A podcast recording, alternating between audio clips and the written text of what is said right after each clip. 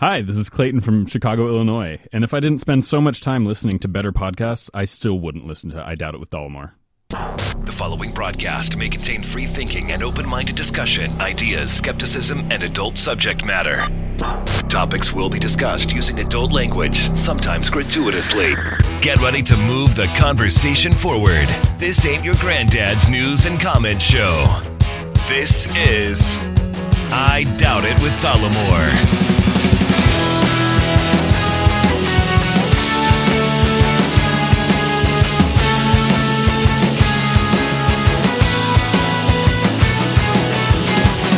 Welcome to our humble little program, and thank you for joining us. Episode 447 of I Doubt It with Dollamore. I am your host, Jesse Dollamore, and today I'm joined by my co host, as I always am, the beautiful, talented, and scholarly Brittany Page.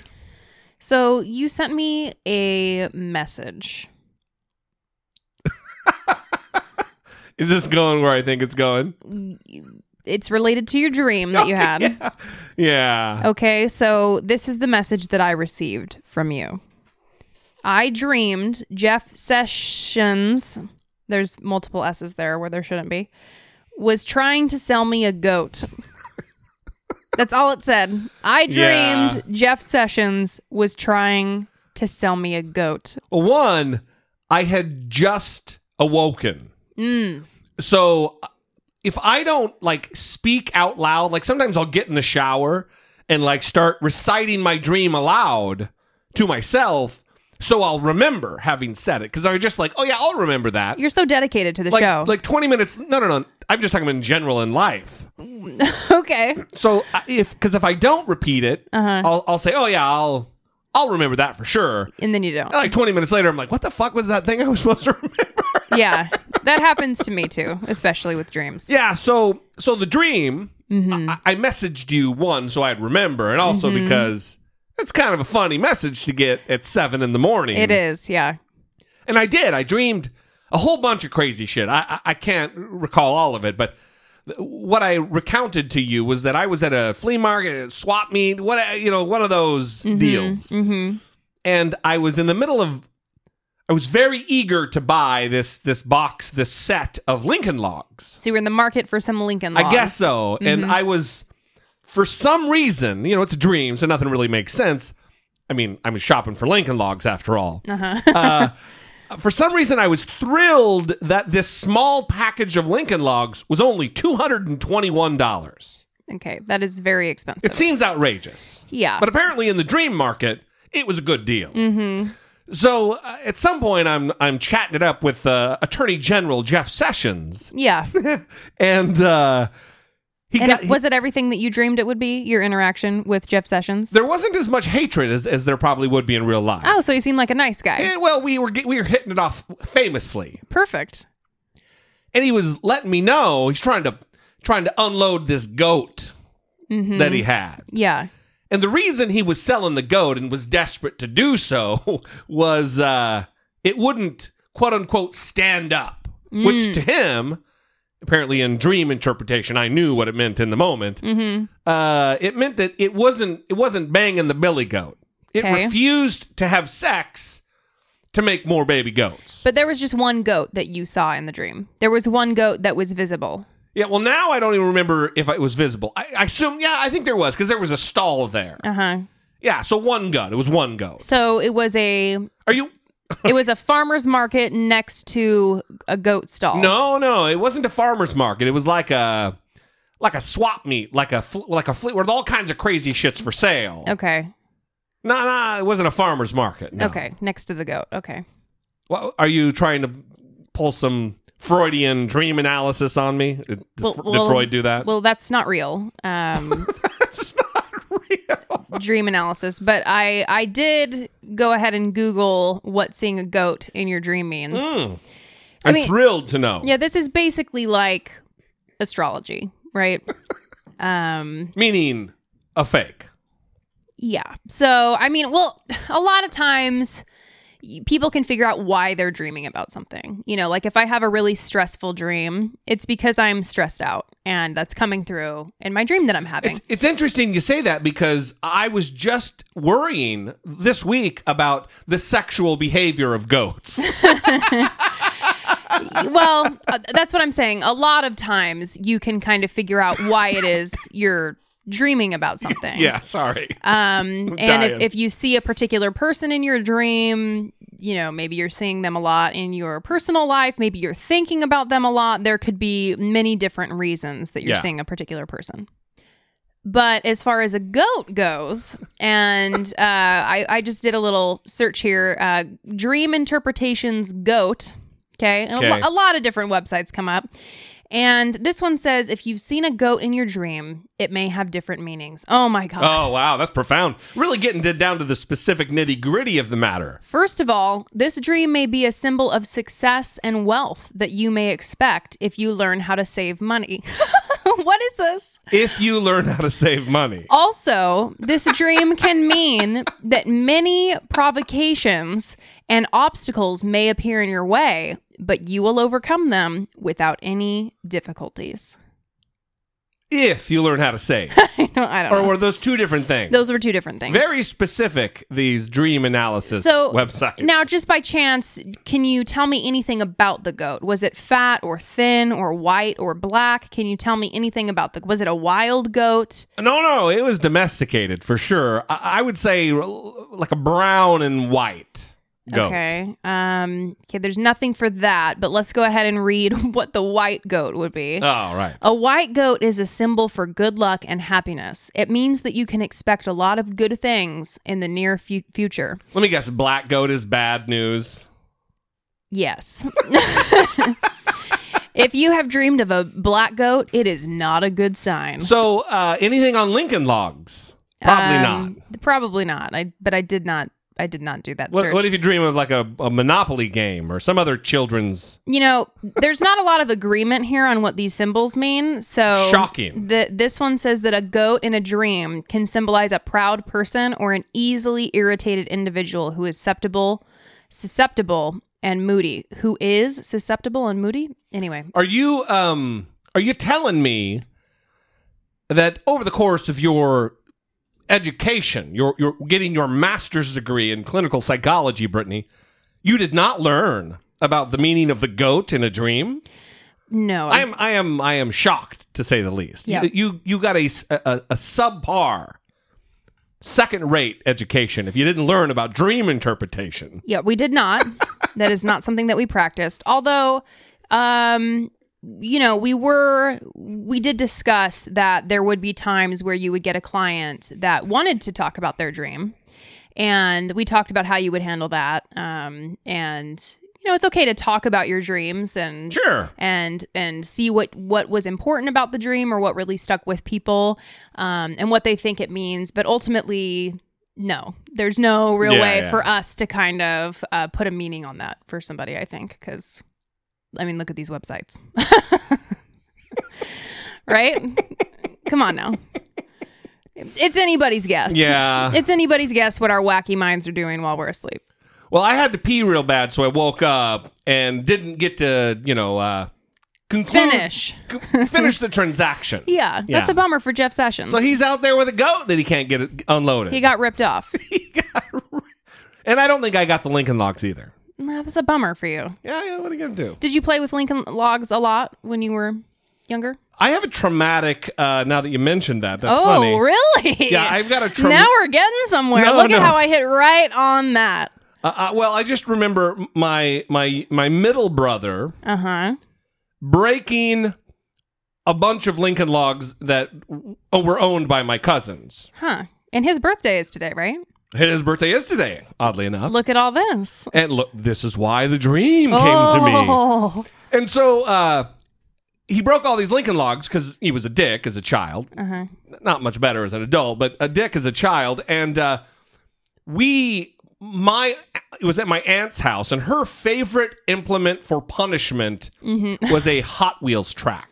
Okay. Those Yeah. connectable, and she used to beat the shit out of us with these hot, so much beatings that we buried the Hot Wheels tracks in the backyard as a manner to hide them.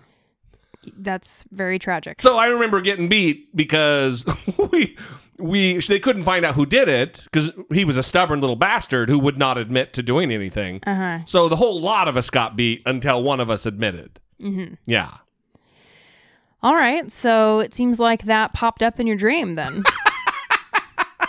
and problem solved here. I got Life right is- to the bottom of it. Life is tough. Connected it exactly to your life. Life is very tough. Congrats to me. Congrats to Brittany Page. Anyway, uh, thanks everybody for joining us. Here we are, goat free on this 447th episode. Let's get to some listener communication before we do anything else. Hi, Jesse. Hi, Brittany. Um, this is Thomas from Kansas. I I just read a story that went with this whole protest of Colin Kaepernick being the uh, face of the Nike 30th year anniversary of the Just Do It brand. The story is out of Dallas. A young man by the name of Botham Jean, please look it up, is in his own home.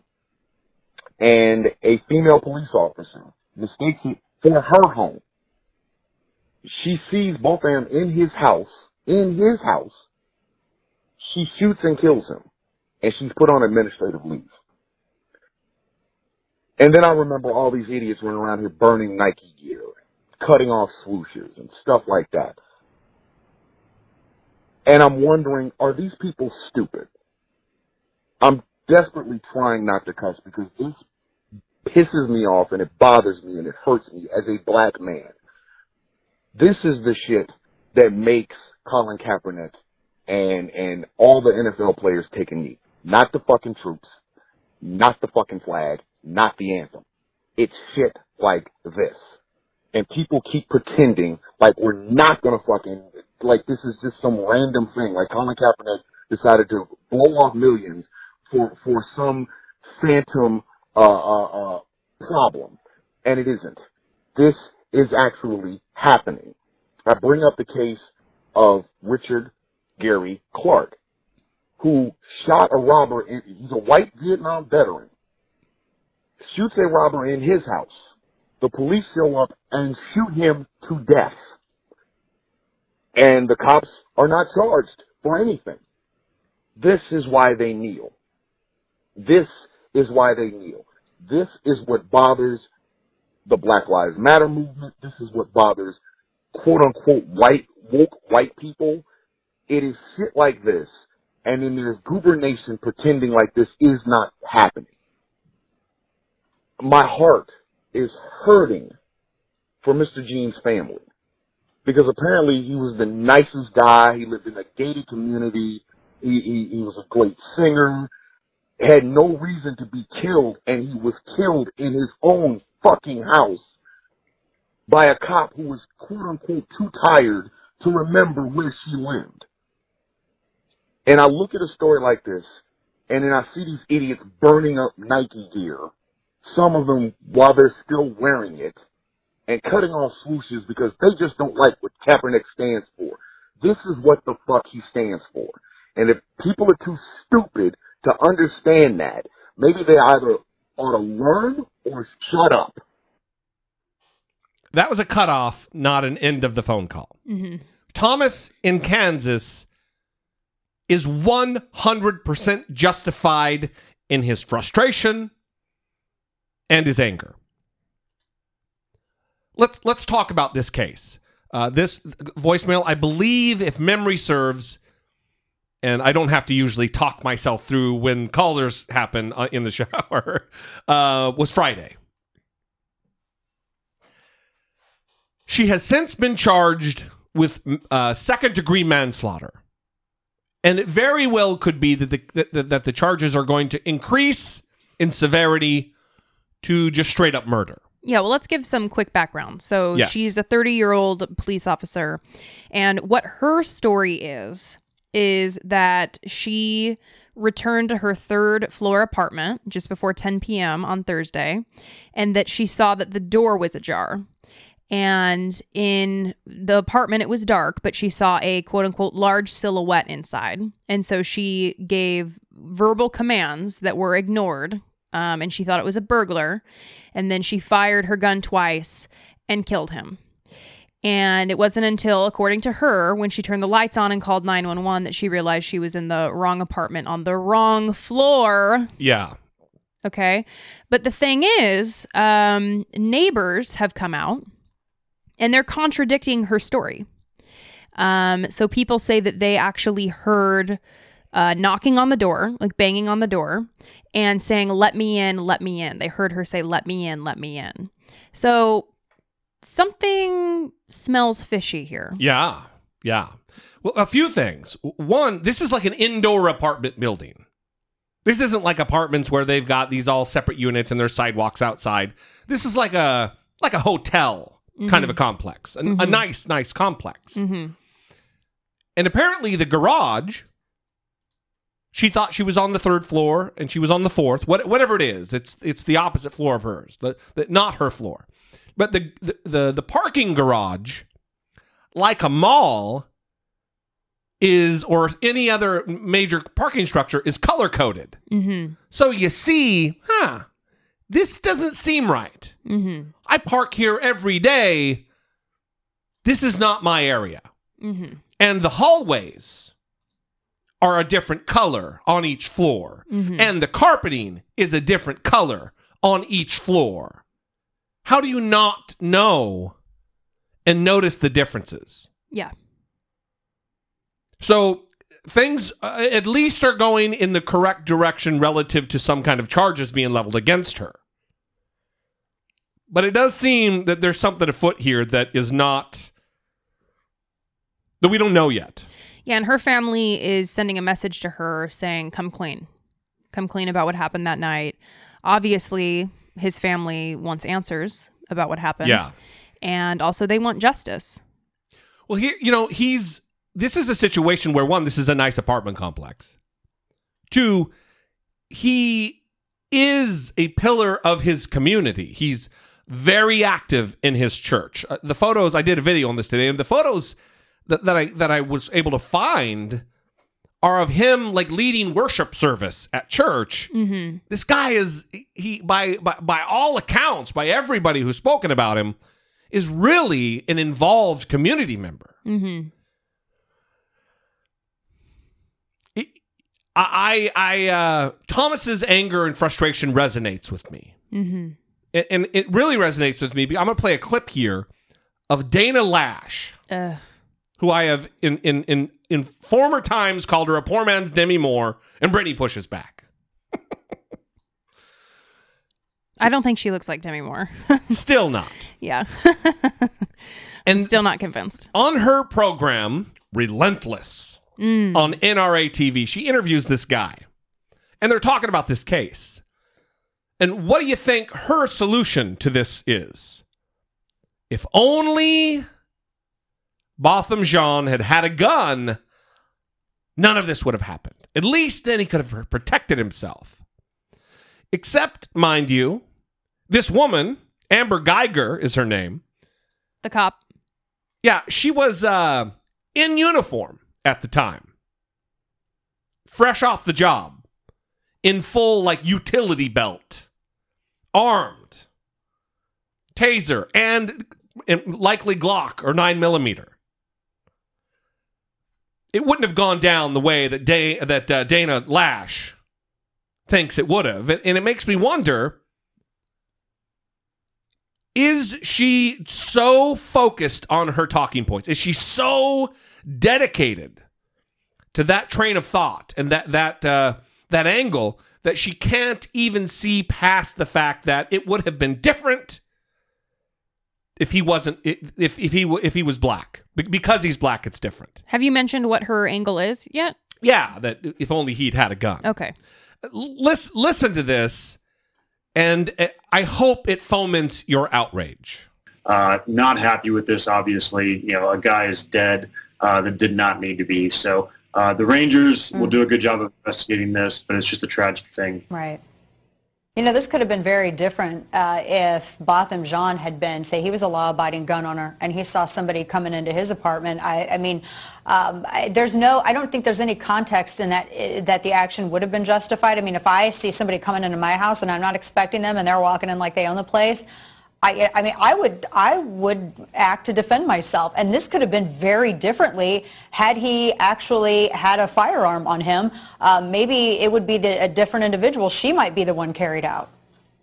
Yeah, 100%. And I mean, that would have made almost more sense, right? I mean, some unknown person comes into your into your home uh, unannounced, uninvited, and obviously displays a firearm. This definitely could have gone the wrong way real quick. You know, she was still in uniform, thankfully. Uh, hopefully, it would have been prevented if it was the other way around. Is she out of her goddamn mind? Mm-hmm. Yeah, that would have gone over really well. She's comparing what a pretty white lady, how she would be received having shot an intruder. Having zero idea or even empathy for the fact of what the circumstance would have been had officers arrived on scene, a black man having shot a uniformed police officer inside of his apartment. hmm Well, that's why she didn't say that when she was giving this example. Of she course. didn't. She didn't give a specific uh, reference to her being a cop. Listen to it one more time, just her. You know, this could have been very different uh, if Botham Jean had been, say, he was a law-abiding gun owner and he saw somebody coming into his apartment. I, I mean, um, I, there's no, I don't think there's any context in that uh, that the action would have been justified. I mean, if I see somebody coming into my house and I'm not expecting them and they're walking in like they own the place, I, I mean, I would, I would act to defend myself, and this could have been very differently had he actually had a firearm on him. I would have done it like this. He could have done it like that, and it would have been the same situation. Mm-hmm. That right there, in a nutshell, is the problem that we have relative to race relations and the Black Lives Matter movement. Is that they think their situation generalizes to the black community. That pretty pretty rich white white lady from a from a Texas suburb is going to be treated the exact same way as a black skinned young man, whether he's armed or unarmed. It is not the same thing. So again, Thomas's frustration and anger, understandable. Anyway, thank you, Thomas, for the call. We appreciate it. We're going to keep following this story because it is interesting to say the least. And I'm. Uh, But it's also important. Um, Yeah. And it's important because there are protests going on. This is another case that needs national attention, that people need to be paying attention to because something seems off. We need to get to the truth. And um, police cannot continue to act and not receive consequence. So, And that's really what this is about. I mean, I'm D- Dallas, for what it's worth, is actually a pretty well respected police department on the whole. But this is another case of there's a lot of details we're not going into right now, but they, when they issued their arrest warrant, it was based on the police report, which only had her side of the story. They didn't interview any wet- witnesses whatsoever who had differing accounts, as you mentioned earlier. mhm. So again, we're going to keep following it. It is outrageous. Um, protests are warranted here, Uh, and uh, I-, I hope more people find out about this and follow the story because it's uh, shocking. Uh, next up, something a little bit about the the Catholic Church, and we have updates involving it as well. Hey, this is Gary, Southwest Washington. I'm fed up with this Catholic Church stuff. It just astounds me that they can still function and they're still accepted. People still go to Mass after all the allegations of child abuse, rampant pedophilia, rape. I mean, it, you know, it first came to prominence in the 50s and really got uh, significant media attention in the 80s. In 2004, 4,000 U.S. Roman Catholic priests faced sex abuse allegations. 4,000. That's over a period of, you know, maybe 50 years they were looking at. Uh, in 2009, reports found that sexual and psychological abuse was evident for most of the 20th century. Now, that's just what we can research current, you know, in, in relatively recent events. But I mean, I'm sure this has been going on since the inception of the church. I mean, one would think that. In Australia, authorities in 2017 found tens of thousands of children were abused by uh, at schools, churches, and sports clubs. Tens of thousands. There was an interesting case. The most recent one I read about was a young lady was raped by the priest. She got pregnant. And she told people the priest did it. No one would believe her because, you know, hey, he's a priest. You're just a slut. She ended up having a child. She struggled through her life. She finally got it together, wanted to get some help to kind of like get over the hump and get her life totally back. She went to the state. The state has a contract with Catholic counseling services. So they send her to the Catholics. She goes in and they said, Well, what happened? Tell us your history. She told them about being raped by the priest, and surprise, they dropped her as a client. Now she has nowhere to go. I mean, you know, compassion, you know, Jesus, you know, I mean, really? So, given the totality of their, their worldwide pandemic sexual abuse ring, pedophilia ring that they've been running for who knows how long as they hide everything, I think it's time that America stood up and said, We are done. That this is not okay. We don't care how many Catholics there are in this country. This has got to stop. And, and to get their attention, I think we take away their tax free status. You know, why is this group get tax free status for low rent apartments and counseling services and everything that is affiliated with them is tax free? I mean, the Pope gets handmade slippers, while people who have been abused by priests go without any help whatsoever. It's got to stop. And it's time that we start a movement to take away the tax free status of the Catholic Church because they are not a religion. As usual, you guys are the greatest. Bye. that was great. Thank Wow. you, Gary. Um, yeah, I I'm totally on board with revoking the tax exempt status. I think that that would be fantastic. Of every religion, but yeah, let's let's start with them. I don't think that's gonna happen though. No. Um, unfortunately, let's let's get some politicians in there that are like campaigning on this issue, right? Yeah, let's get Rex Santorum. Oh wait, he's Catholic. Yeah, that's not going to happen. uh, but like you said, there are some updates to this story. And I actually want to start by talking about an article that was sent to me in my daily Pew Research Center religious headlines email. Mm, yes. And um, it is about sex abuse cases in Germany. So, a study commissioned by the German Bishops' Conference examined 3,677 cases of abuse allegedly perpetrated by clergy nationwide. Wow. And this implicated 1,670 priests in sexual abuse spanning from 1946 to 2014. Wow.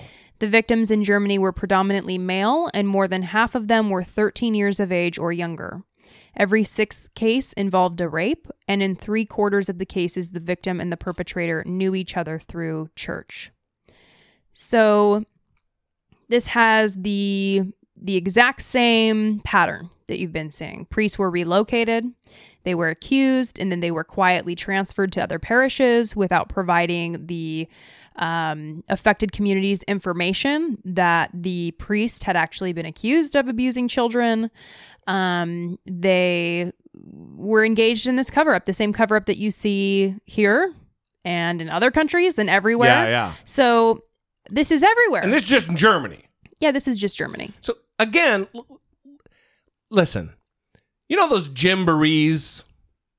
It's like a it's like a daycare with like fun activities for kids. Mm-hmm. If between 1945 and Germany's a small country, let's even say an Applebee's restaurant. I know they don't have those, but let, let's take uh Germany, a small country, and and and they found that managers of Applebee's restaurants between 1945 and 2000, like you just said, 46 and 2014. okay, uh, 1946 and 2014, that 1,600, almost 1,700 managers at Applebee's were raping children. What would be the reaction? Well, I'll tell you what, Applebee's would be out of business. You wouldn't risk taking your child there. Mm-hmm. I just I don't get how the Catholic Church has survived this long And furthermore, I don't know how they s- survive this. It's it's shocking to me, especially given how the fucking Pope is responding to this. Yeah, so we'll get there in a second, but first I wanted to say that CNN reported today that Cardinal Donald Wuerl hmm We've talked about him. is going to ask Pope Francis to accept his reg- resignation when he travels to Rome in the near future. And just to give people a reminder of who he is, his name was prominently displayed throughout the Pennsylvania report. So, that big report that we talked about that came out, um, his name was scattered throughout it Yeah. as someone who was working in Pennsylvania as a priest, I believe he was at the time. And he was engaged in this cover up, helping priests be transferred to other parishes. Yeah, he was the bishop of the Pittsburgh di- uh, diocese. Yes, and his his name was implicated as being complicit in helping move these people and cover it up.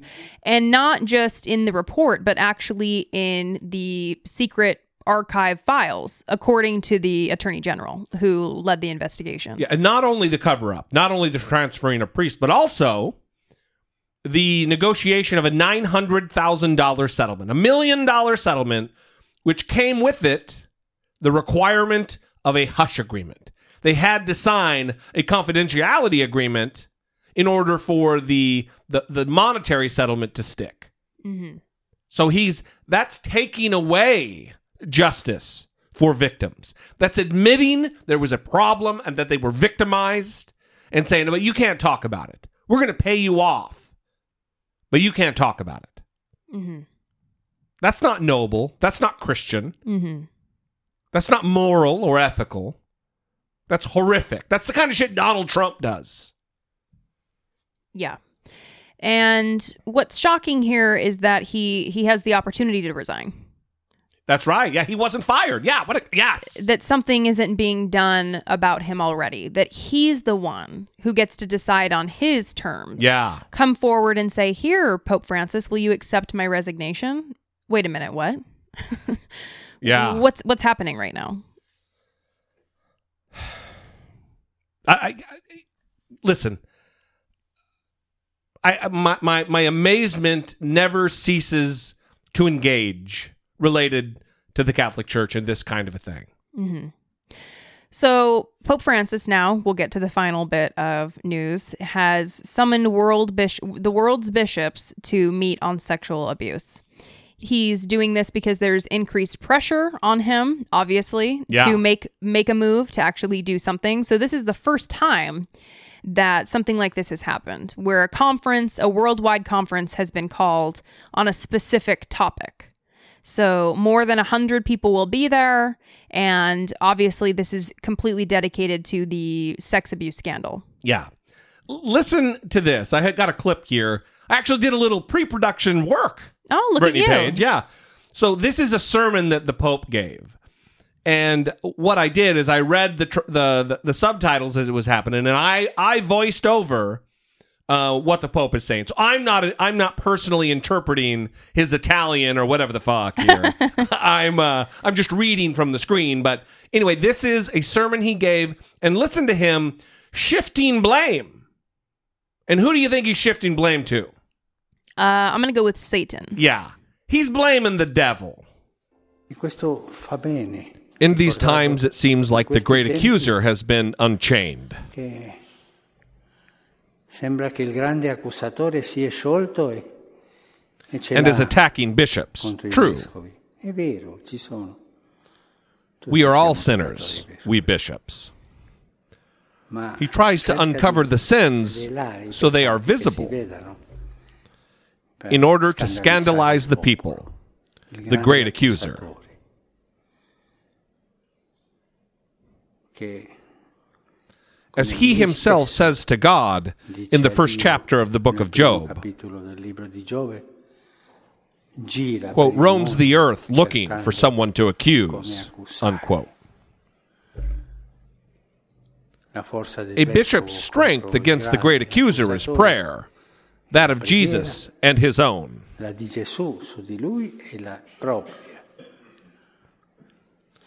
And the humility of being chosen and remaining close to the people of God è rimanere vicino al popolo di Dio. Without speaking an aristocratic life that removes this unction. aristocratica che le toglie questa unzione. Preghiamo oggi Let us pray today for our bishops, for me, for those who are here, and for the bishops throughout the world. Del. So it's the devil. It's the devil, the great accuser, who's stirring up all this trouble and uncovering their sins, as he says. It's not the fact that there's child rapists in his midst. No, no, no. It's the fact that there's leakers. It's a Donald Trump. This is Donald Trump. Well, isn't Satan doing him a favor then? Um, isn't Satan kind of taking care of biz in this instance? Yeah, uncovering the crimes. Yeah, I mean, shouldn't we be thankful to Satan for um, doing the Lord's work? Well, it, it's odd. I mean, really, think about the Donald Trump metaphor here. It's not the, the the shit that they're doing. It's the people who are leaking the shit that they're doing. That's what you should focus on. And that's what he's doing here. Don't focus on the child rape.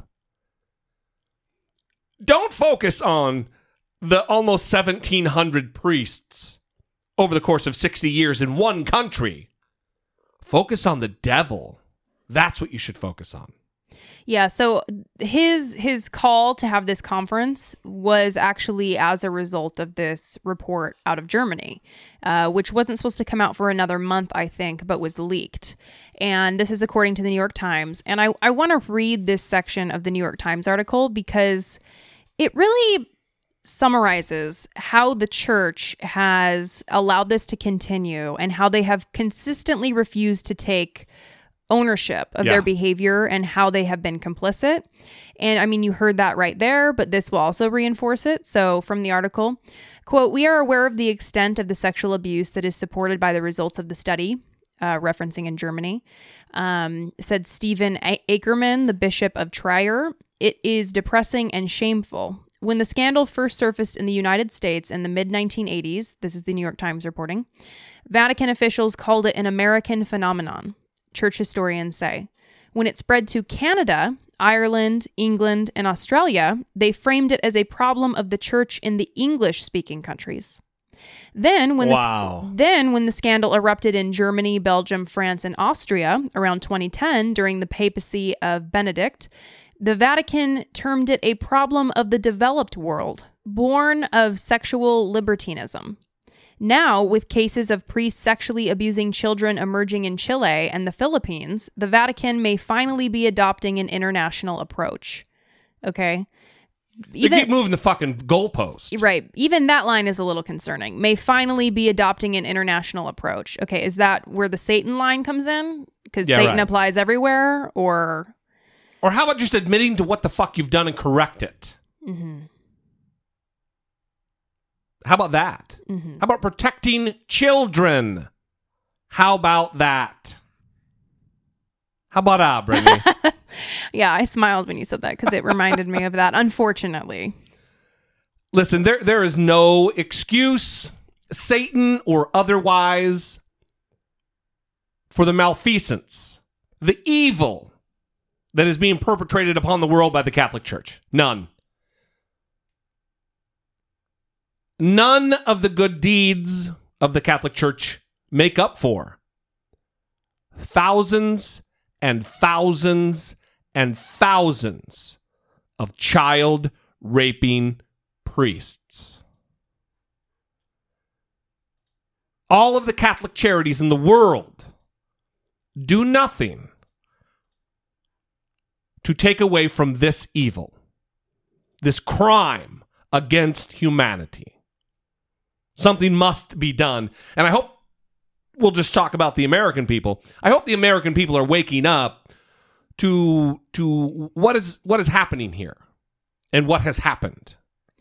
also, I want to say there is kind of this movement that I've been seeing in certain articles where Uh, people are taking the position that Pope Francis is being attacked by conservative leaders in the church because they Yeah. want because they want to remove Pope Francis because he's too liberal. I've read that. And I would just caution people to not be swept away by that and to not engage it seriously, honestly, because that seems like a good way to retain support for Pope Francis, right? But does he deserve that? I mean, honestly, look at his behavior. Look at how he hasn't believed victims, how he has accused victims in the past of slander. All of these instances, it, it illustrates a pattern of behavior. And until he starts singing a different tune, uh, which I don't think will happen anytime soon because his job is to protect the church Yeah. above all else. Yep. Um, we don't we don't need to protect him or advocate on his behalf. That's right. So he may position himself as a liberal, but he's not behaving in a way that aligns with liberal values. Well, So it's another situation where if the right thing is done for maybe the wrong reasons, we still get the right thing as an outcome. Mhm. And if they want to get rid of him because oh he's a crazy liberal guy, come on, that seems like a talking point on the on behalf of the uh, of the Pope and his supporters because they know the world is moving in that direction. They have finely tuned and crafted that image of him leaking. Oh, how convenient that it leaked to the press that he's out there washing homeless feet. Talking about how atheists get to get into heaven too. While minutes later, the official statement from the Vatican walks that position back. He's look. He wants to the world to view him as like a fucking Bernie Sanders kind of guy, and he's not. no. And we have evidence of his own behavior, Mhm. T- calling rape victims of his employees liars. No good. Support for I Doubt It with Dollemore comes from generous, engaged, intelligent, and good looking listeners like you by way of Patreon. Your support on Patreon for as little as a dollar a month helps keep the show going and move the conversation forward one podcast at a time. If you would like to join the ever-growing family of supporters, please visit patreon.com slash I Doubt It with Dollemore. Stephanie. Stephanie, Stephanie upped her pledge on Patreon. that is fantastic. It's beautiful. And I want to do a little reminder here. And a listener today posted in the Dollemore listener group on Facebook, which, if you're not a part of, you can go join and interact with other Dollemore listeners. Um, that I have a mom voice when I remind people about the AMA that's coming up. is that what they said? Yeah, the Ask Me Anything episode. So oh, how oh, wait. Let the great experiment begin! So number one, Paul, how dare you? Number two, um, get those questions in. Okay, so if you or mom's gonna be real mad. yeah, if if you become a supporter on Patreon anytime before the 21st, which is the deadline to submit those questions, I will send a message out. I'm going to send it again next week. I just sent it today. Uh, and you respond to that message with the question that you would like us to answer on the Ask Me Anything episode that will be for Patreon supporters only. Any amount. Okay, guys? A dollar a month, $2 a month, $5 a month, whatever it might be. Any amount, you get to ask a question and you get to hear the response on that Patreon only episode. We try to do bonus episodes with the interviews, and those are available for everybody. And we say, hey, thanks to our Patreon supporters for making this happen. They're the ones who can uh, allow us the opportunity to get those bonus episodes out. And we're always trying to brainstorm ways to reward our Patreons specifically. And we've gotten some good feedback that this is a, a great and interesting way to do that. So, We're always trying to be great and interesting, Brittany. well, That is what I strive to be. we try our best. Real cool, real great, and eh, mildly interesting.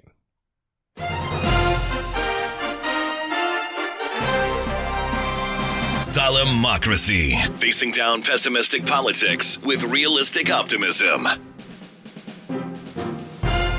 So, I want to start Oh. Talking about some polling, Oh. if that's okay. As long as it's good news. I can only handle the good news. It's decent news. It's decent. Yeah. So, in a troubling sign for Republicans, less than two months before November's elections, Democrats' advantage on the question of which party Americans are more likely to support to vote in for in November is ballooning, according to a new NPR and Marist poll. hmm Very nice. The gap has widened to 12 percentage points. up- Wow. Up, from seven in July, and largely because of voters in the Midwest. Actually. which is th- that's huge news because that's that's a seismic shift because that was Trump country. Yeah, so they have swung 13 points in the Democrats' direction since July.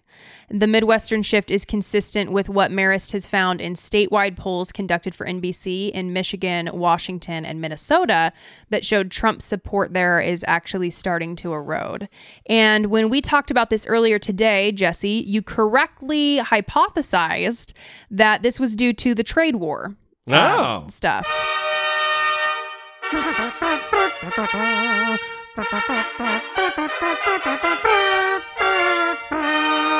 Yeah.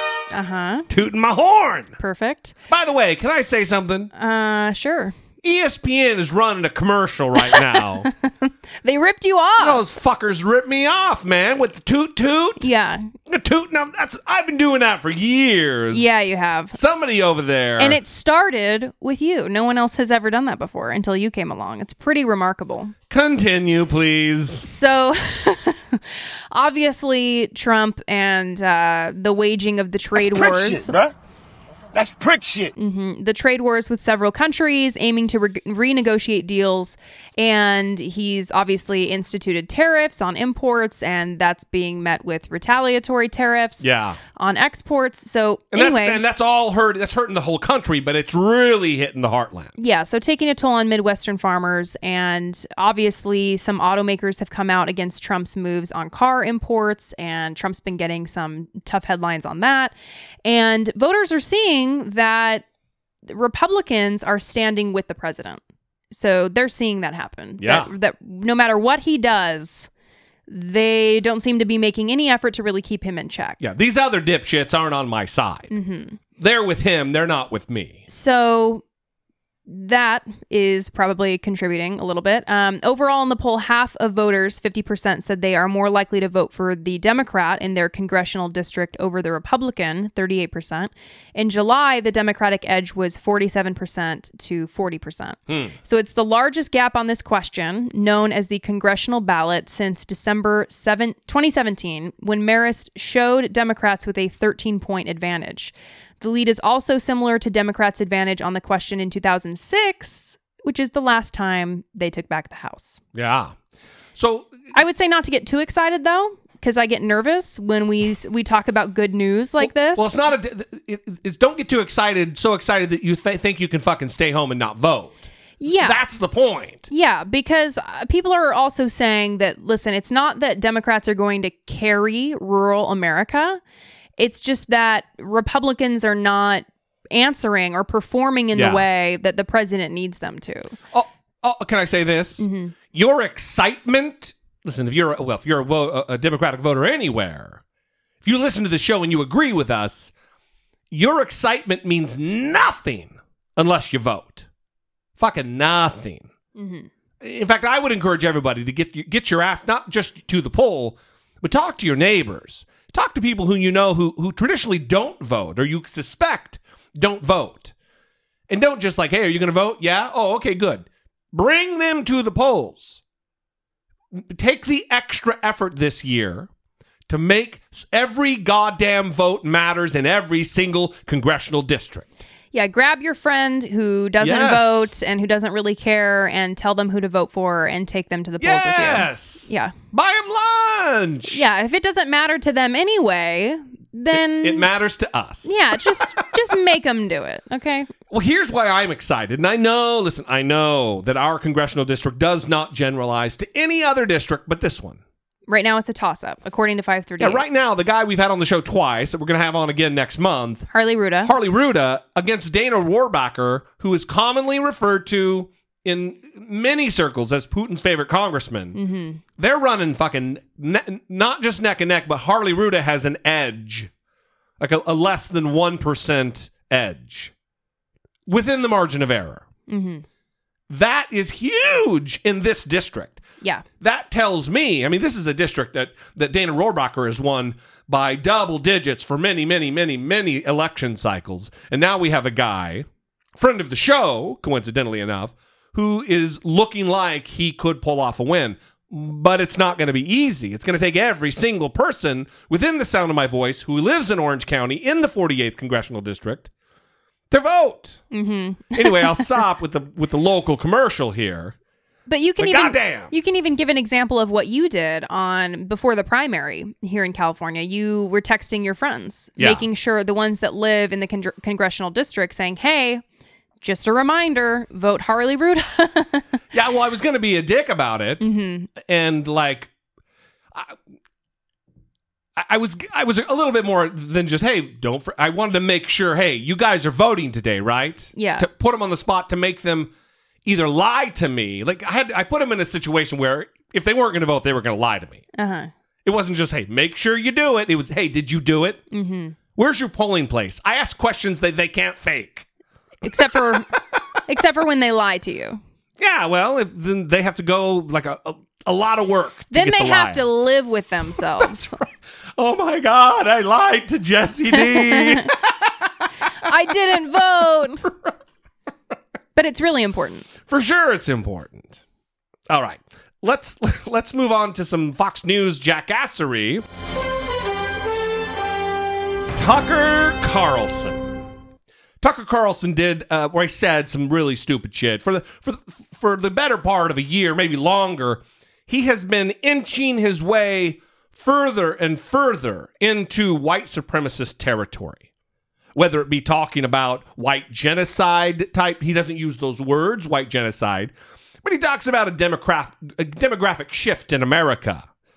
He talks about that in the same exact terms that literal white supremacists talk about it, except they call it white genocide. The other thing, and this is more recently, he talked about diversity and how diversity isn't our strength. How is it strength for an organization where they have people who can't even speak the same language and talk to one another? So he's con- he, he's redefining the way that we all understand diversity Mm-hmm. because diversity means many different things.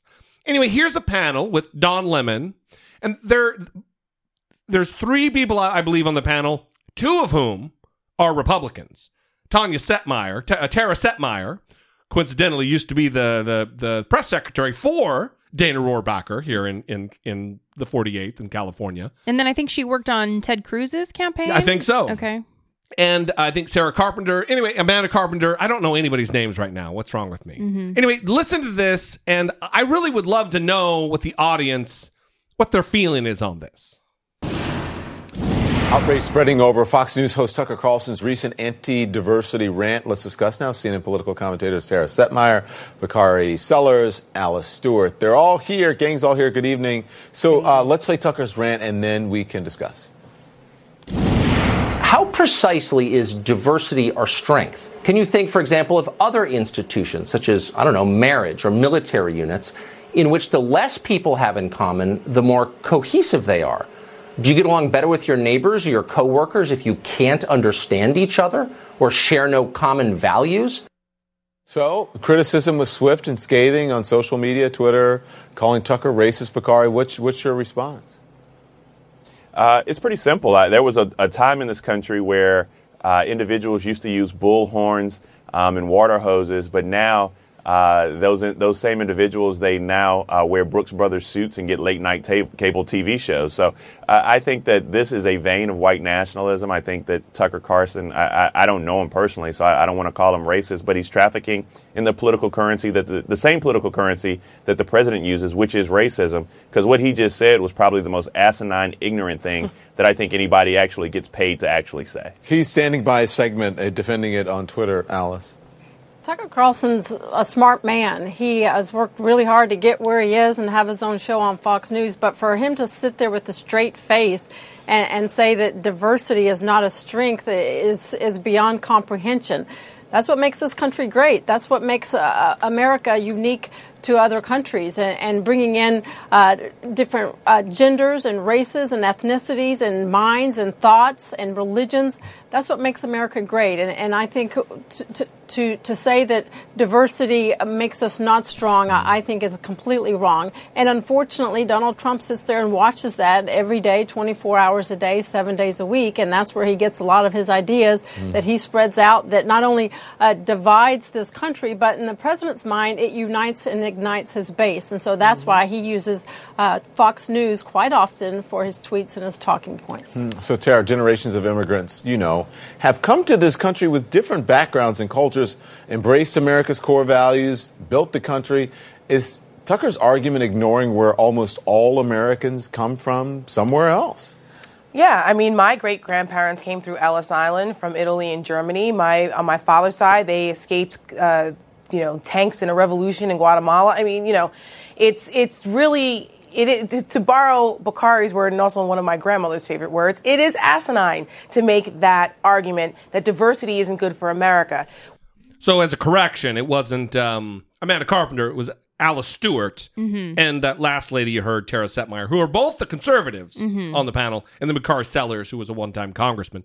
Um, it- it is a ridiculous one. it- again, it's it's it is trafficking in white supremacist talking points. But the other thing is, it's being approved of by the editorial staff and producers and the upper management of Fox News.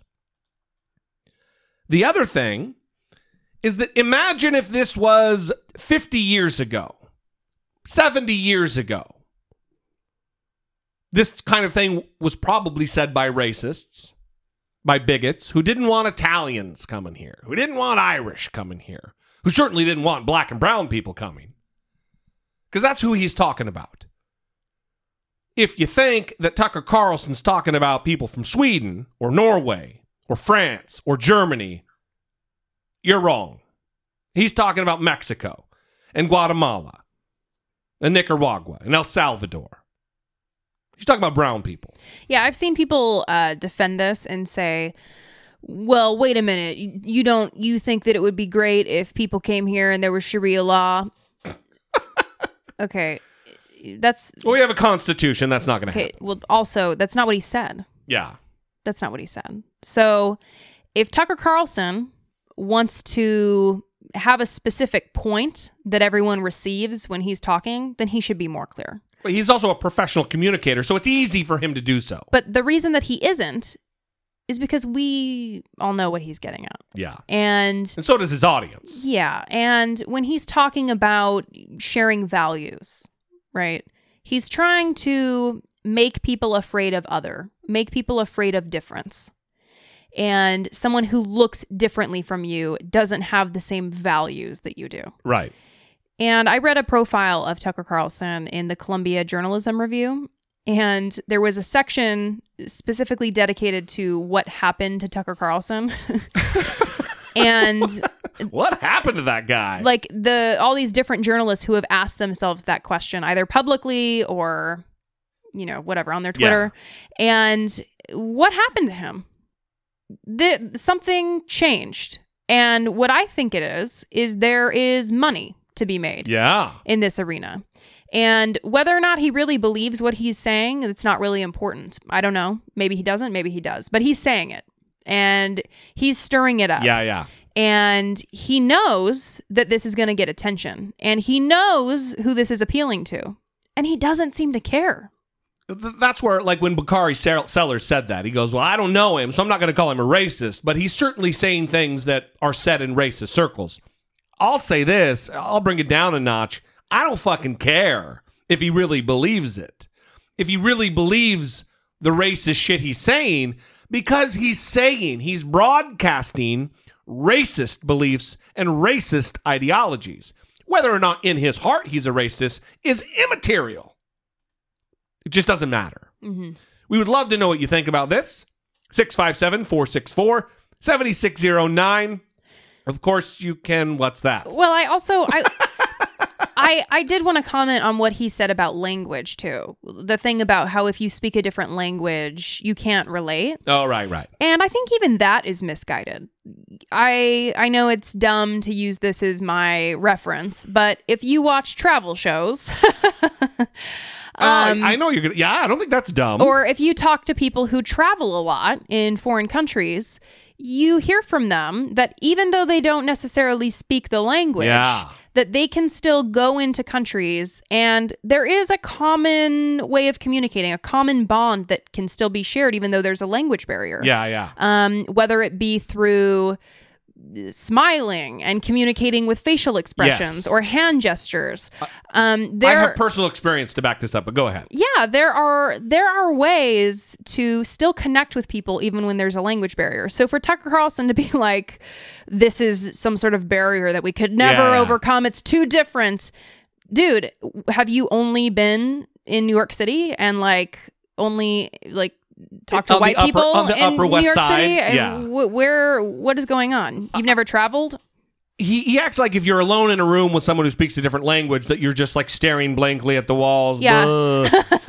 I've trained with several different militaries from around the world, Mhm. and sh- we, what you do often, and people who are who have done this, they'll they'll know, and they'll probably smiling, is you trade MREs because Mm. different countries have some delicious snacks very interesting, different kind of shit than you have. uh-huh And I have very often have, have had this happen where you, you, you're swapping either just specific items out of your MREs or just MREs in general. Then you sit down and eat, and whether or not you can communicate, there's a bond. There's something that's kind of magic that happens where you get it, you know, you're you're not speaking my language, but we're thinking the exact same thing. You can bond, you can have common values, you can find common ground Yeah. with people who don't speak your language. And MRE is just for people who are not in the Did you military. Google it?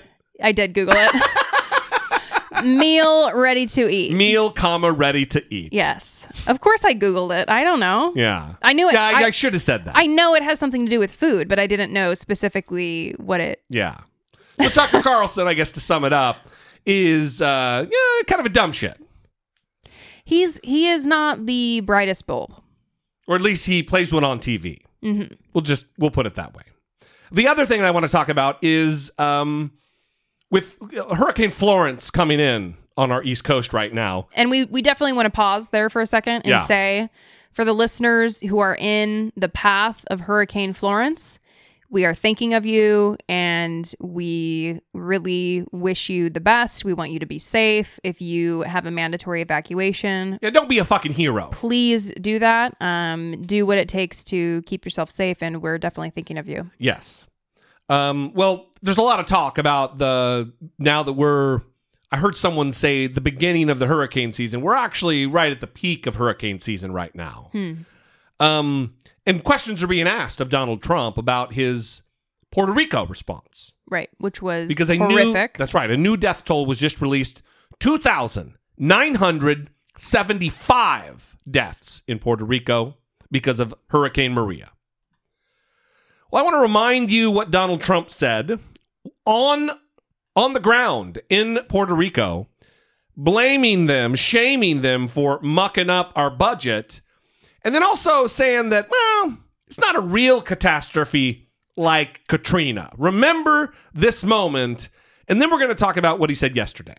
I hate to tell you, Puerto Rico, but you've thrown our budget a little out of whack because we've spent a lot of money on Puerto Rico, and that's fine. We've saved a lot of lives. If you look at the, uh, every death is a horror, but if you look at a real catastrophe like Katrina, and you look at the tremendous hundreds and hundreds and hundreds of people that died, and you look at what happened here with really a storm that was just totally overpowering. Nobody's ever seen anything like this.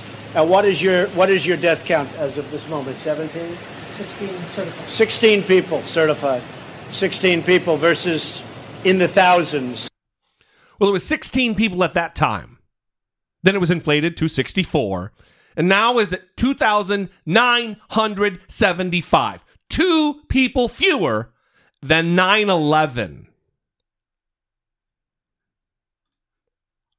Only two more people were killed on 9 11 than died in P- Puerto Rico. Imagine if 3,000 people in Iowa were killed because of a storm, where the government could have done something and didn't do enough, and 3,000 Iowans, 3,000 people from Missouri, 3,000 Oklahomans or Texans died. There would be outrage. But because it's an island covered by water, lots of water, water, water, people don't think that way. Also, uh, not having electricity for almost a year. That's right. I can tell you this if 3,000 people from Kansas died, avoidably, it wouldn't be called an unsung success. What lessons do we uh, take from what happened in Puerto, Puerto Rico. How do we apply the lessons we took from Puerto Rico? Well, I I think Puerto Rico was uh, incredibly successful. Uh, Puerto Rico was actually our toughest one of all because it's an island, so you just you can't truck things onto it. Everything's by boat. Uh, we moved a hospital into Puerto Rico, a tremendous uh, military hospital in the form of a ship. You know that. Uh, and I actually think, and the governor's been very nice, and if you ask the governor, he'll tell you what a great job. Uh, I think probably the hardest one we had by far was Puerto Rico because of the island nature. And I actually think uh, it was one of the best jobs that's ever been done with respect to what this is all about. Puerto Rico got hit not with one hurricane, but with two. And the problem with Puerto Rico is their electric grid and their electric uh, generating plant was dead before the storms ever hit. It was in very bad shape. It was in bankruptcy. Uh, had no money. It was largely, you know, it was largely closed. And when the storm hit, they had no electricity essentially before the storm, and when the storm hit, that took it out entirely. Uh, the job that FEMA and law enforcement and everybody did, working along with the governor uh, in Puerto Rico, I think was tremendous. I think that Puerto Rico was an incredible, unsung success. Listen to that language he's using.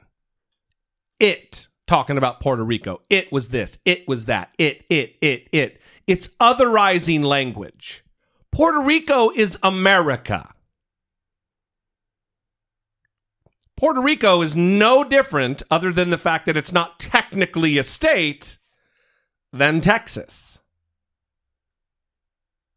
than Kansas.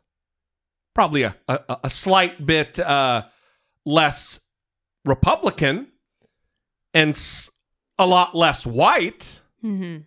but they are Americans, and 3,000 of them died in this unsung success. Yeah, I, you have the unacceptable death toll, Yeah. but you also have the fact that people didn't have electricity for almost a year. Yeah. And of course, that wasn't everybody, but that was a large percentage of people. I was reading a New York Times article and they had a picture of a little girl who was grinning ear to ear looking at this light bulb in the lamp because Wow. she hadn't had light in her home for a year. Yeah. And she was so excited to see that the light was on in her house where she lives. Can you imagine not having electricity for a year? No, I, in fact, I was going to say that I'm sure a lot of the audience has had moments where there was a scheduled outage. We had one, you know, relatively recently. Yeah. Um, It is a wild inconvenience when it's only for a couple hours. Yes. I mean, there are, like in North Carolina, when you're in a storm area, a lot of times what they do is they shut the grid down as to prevent damage unnecessarily, unnecessary damage. So when that happens, you, everybody who has electricity thinks, man, is that how did people do it back in the old days? Because it's so it's it, it's it's tough. I can't imagine going almost a year without power, without internet, mm-hmm. without so many of the luxuries that really they're not even luxuries anymore. They are just the necessities of life. Hmm And not only that, you had millions of water bottles. This came out today. Oh, I saw that. Millions of water bottles meant for Hurricane Maria victims that were just left on a tarmac in Puerto Rico for a year. 20,000 pallets of water. like they said like, like over a million bottles of water abandoned that could have been distributed that have been there for a year Mm-hmm. Unsung success. And you hear Donald Trump talking about how it's difficult to get things there. it's 2018. I, Yeah, dude. Come on. we can do anything.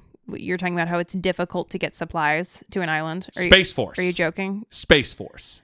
But we can't fucking save 3,000 lives of American citizens. And for some reason, this is acceptable to people. Th- This shouldn't be acceptable. No. This is embarrassing. It's it's getting exhausting having to listen to this. And I cannot imagine what it is like to be a reporter in the White House when he says that to your face. Yeah. That it is an unsung success. I mean, I would just want to interrupt him right there and say, "Oh, so 3,000 lives? That's an unsung success." The electricity being down for almost a year. Little girls getting excited by a light bulb turning on in their house.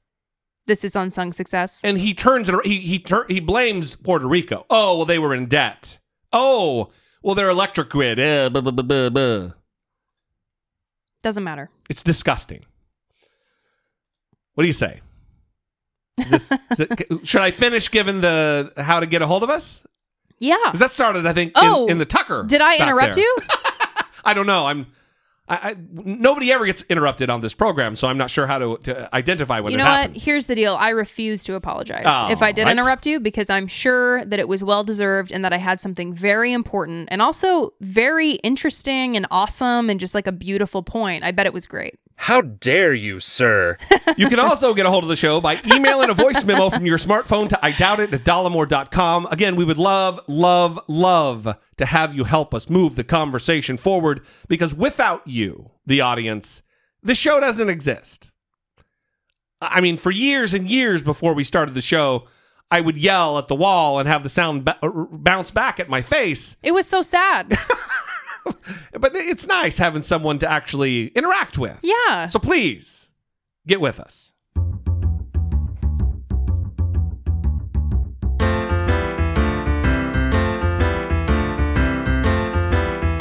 It's the asshole of today.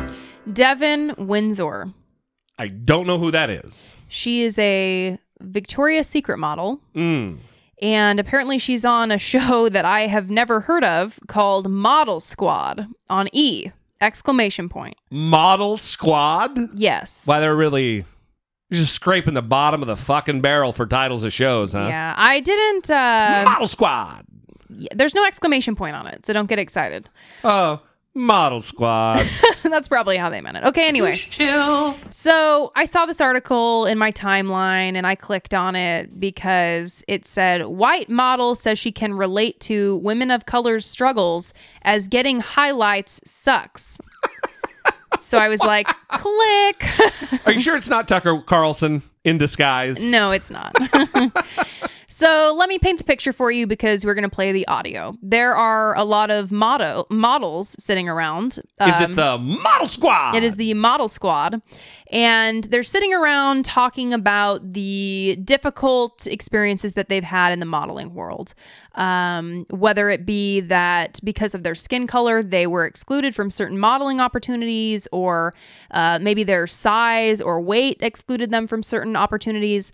And then you're going to hear toward the end of the clip the blonde woman, uh, Devon Windsor, the blonde white woman, um, start talking about her experience being oppressed.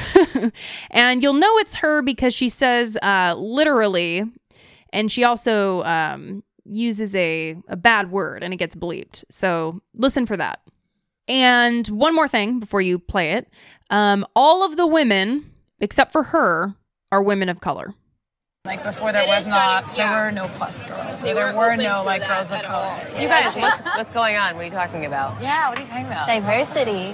Diversity. Diversity. I used to get bullied because of my skin color. I wasn't going to be able to do high fashion. A lot of black girls would have to miss Milan oh, because they won't be able to walk in, in the shows because they don't want girls of that color. I know it's super hard to relate to. I literally went through hell and and literally lived in different countries like every other month and didn't speak that language, didn't speak Paris, didn't speak Italian, and I did that for like two years. I don't think you can relate to the turmoils of being different. Do you know how hard it is to be blonde?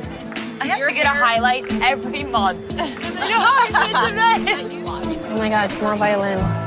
Highlight her hair. she said that.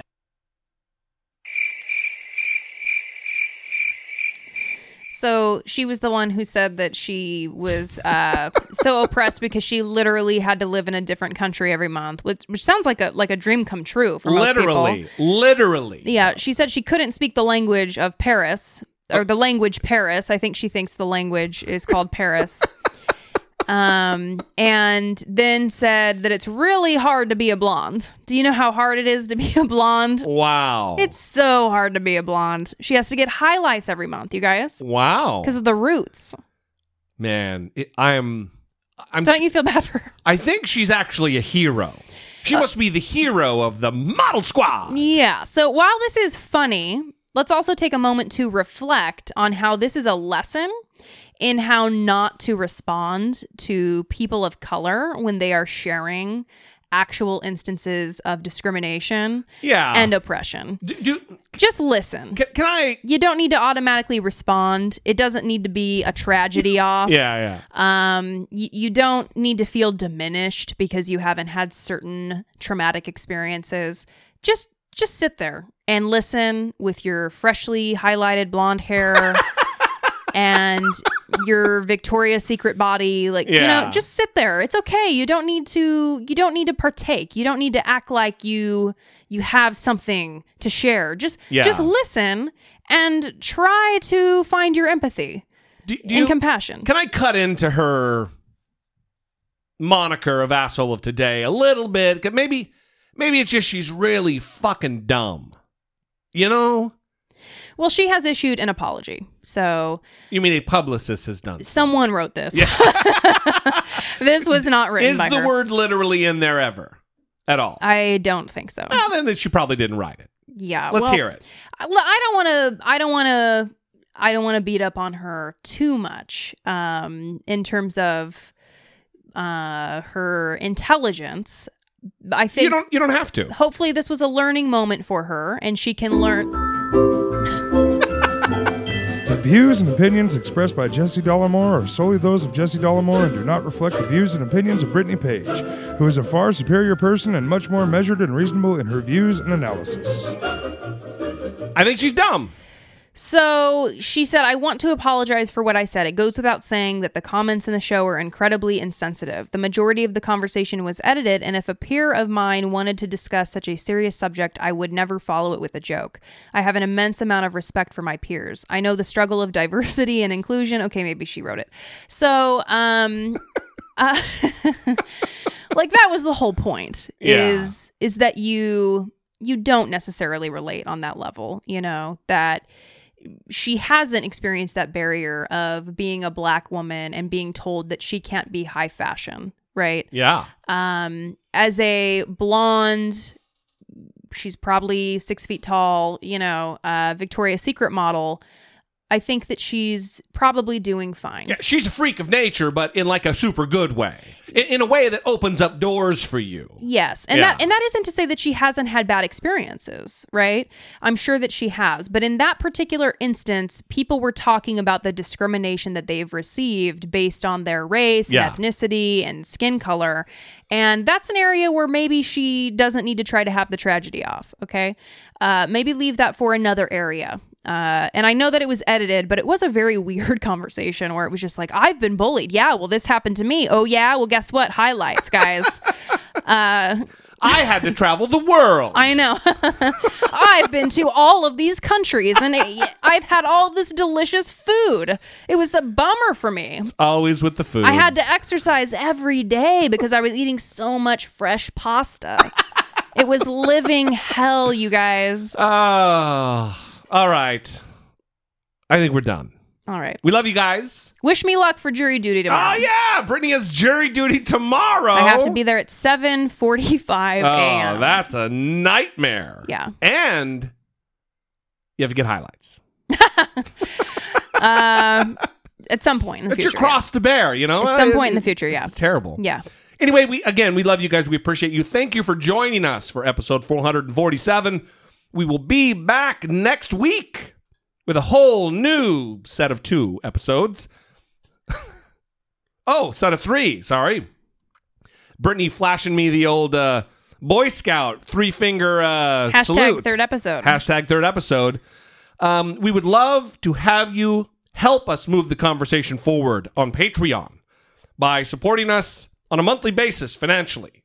We are listener supported, listener produced, listener participated program. That's a whole lot going on.